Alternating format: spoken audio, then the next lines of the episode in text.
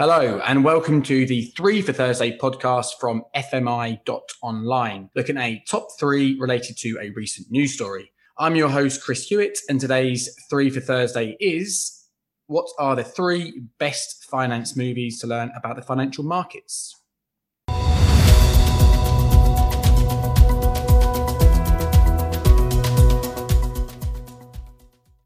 There's been a kind of a pause in filmmaking in recent months and, the last year for obvious reasons. However, you might have seen a few um, hitting the box office more so in the last weeks and months.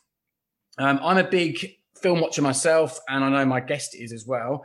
And what we're going to talk about today are three of the films that you can watch, first of all, to enjoy, but secondly, to try and improve your financial acumen. Um, so let's start by introducing our guest. Ryan, good afternoon. How are you? Hey, Chris. I'm doing really well. Hope you're doing well as well. It's great to be back again. Doing really good. Thank you very much, Ryan. Um, now, I mentioned that I'm quite into films. You said that you were. How often do you watch films? Is film something that you do on a, on a regular basis? Oh, I love a good movie. Unfortunately, with a five and a and a nearly three year old, uh, I find it really hard to find time to sit down and watch movies these days. And by the time they're in bed, I'm usually in bed about half an hour after them. So not as many movies. I used to watch a lot of movies when I used to fly around for training, but I think none of us have really had that pleasure over the last 12, 14 months. So no, not a lot of film watching going on in our household at the moment. No, no Disney films? No, no Disney films yet. I know my time is coming. I know my time is coming. I do remember watching Frozen with my niece several times. That's that's the only Disney film that I've watched in recent years. But we're talking today about finance movies. Um, obviously, this is a subjective top three, but I want to hear from you three films you'd recommend our listeners could watch that are well, hopefully enjoyable, but at the same time they can improve some of their understanding of finance. What would be your number one choice if you could give one film that someone could watch that's going to be enjoyable but can improve their finance skills, what would that film be? When we mentioned this topic for the podcast, what I want to do was think of three films that, as you say, entertaining and fun to watch, but also give people a bit of an insight into how the financial markets work. And I also wanted to try to mix it up a little bit. I wanted to have a bit of maybe a drama, something interesting, something funny. So I've chosen the three quite different movies. And the first the first movie is one that uh, many people will be familiar with, and it's The Big Short. The Big Short is based on the book by Michael Lewis, who's written some fantastic books about finance. And if you watch The Big Short, you're going to learn all about the 2008 financial crisis. You're going to learn about things like credit default swaps, collateralized debt obligations, um, and all these really interesting things that became very much in vogue in terms of discussions around 2008, 2009, 2010. The Big Short actually won an Oscar, and it's a really, really entertaining film. But what I really like about it, and it gets extra points for, is that the way it explains some of the technical details of the financial instruments, things that a lot of people would think are quite dry and technical, is explained in a really entertaining way uh, in the film, and often by really famous actors uh, yeah, as well. Is, is it Ryan Gosling that gives us a explanation of CDSs? Yeah, Ryan Gosling is uh, one of the main characters in, in the movie, and he has some really good voiceovers during the during the course of the movie to explain things. But you get other people like Margot. Is it what's her name? Margot. Uh, Margot Robbie. Margot Robbie. That's it. Mm-hmm. Uh, fellow Antipodean. I should have remembered that. And also, you know, not that I'm a big fan of her music, but I know who she is. Selena Gomez is in there. Explain. Yeah. It's really quite funny to watch Selena Gomez um, I think she's playing poker and she's explaining some financial products while she's doing it. So yeah, really, really good, entertaining movie actually. Okay, so would, would the Big Short be your number one film recommendation? Yep, really good Saturday night movie. Okay, I'm with you on that one. So we're in agreement of a really good film to watch in terms of improving your finance. What would be another film that our listeners could try and download? Well, what I want to do is think of one that perhaps isn't quite so obvious as well. The Big Short's probably on a lot of people's top list of uh, finance movies. And also, I've tried to steer away from corporate finance movies. So I've tried to stay away from things like Wall Street because I wanted to focus on the global markets, the, the financial markets, uh, the capital markets. Um, so I've actually gone with a, a lesser known movie but I think it's a great movie. It's a really fantastic taut, almost like a thriller in terms of the drama, but that's Margin Call. Um, yeah. You've seen it, haven't you, Chris? Yeah, love it. You've two for two so far. What What do you like about Margin Call?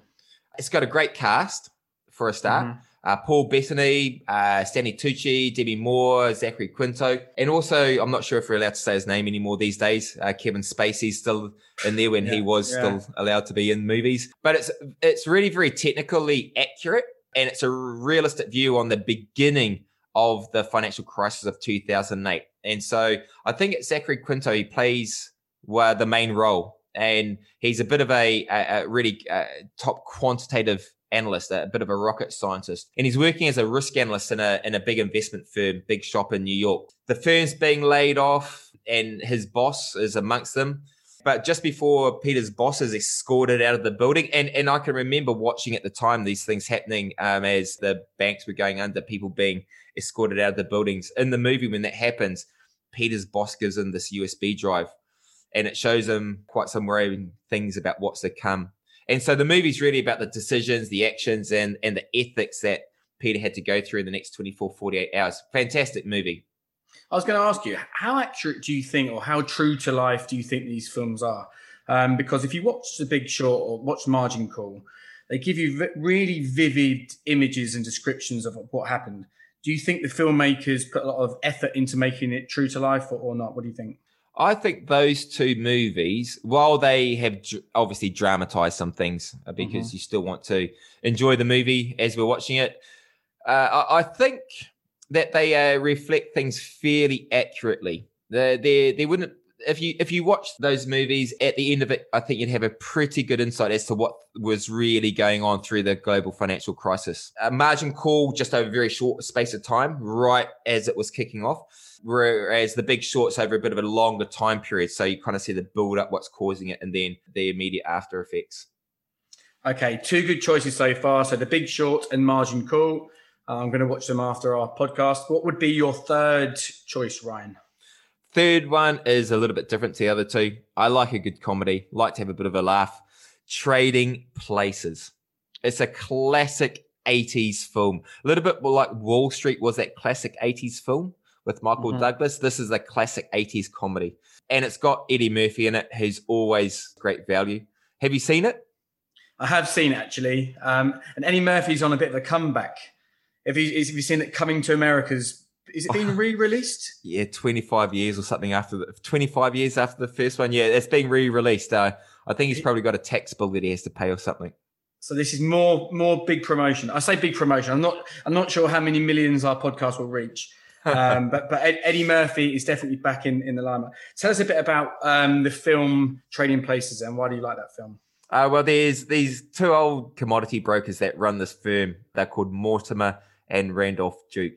Uh, they remind me of those two old guys in the Muppet Show uh, that sit up in the uh, the bleachers shouting abuse to all the Muppets on stage. Uh, they have a little bit of a bet that they can turn a petty thief into a successful commodity trader. And that petty thief, yeah. of course, is, is Eddie, Murphy, uh, Eddie Murphy. He plays the role fantastically. He's given the job of, of Louis, who is the current kind of head star trader, uh, played by Dan Aykroyd, and he's fantastic in this as well and and it's they have this bet to see if they can take the common criminal off the street, turn him into the successful trader.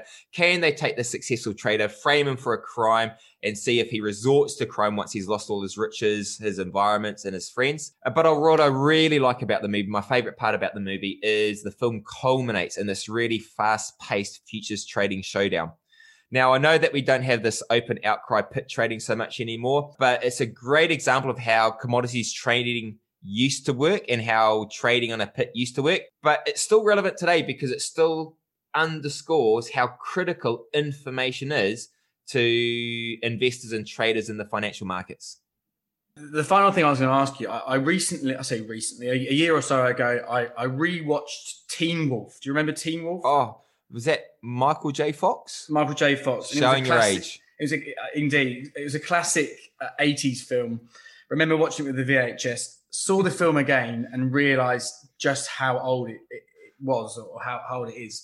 Do you think if we were to share this with some interns or graduates, would this film look really dated, or do you, do you think they'd still enjoy it now? I'm pretty confident that they would still enjoy it now. I watched it not so long ago, and I know what you mean. When you watch some of these movies from the 80s or the 90s and you watch them today, you think, oh gosh, how could you actually enjoy mm. that at the time?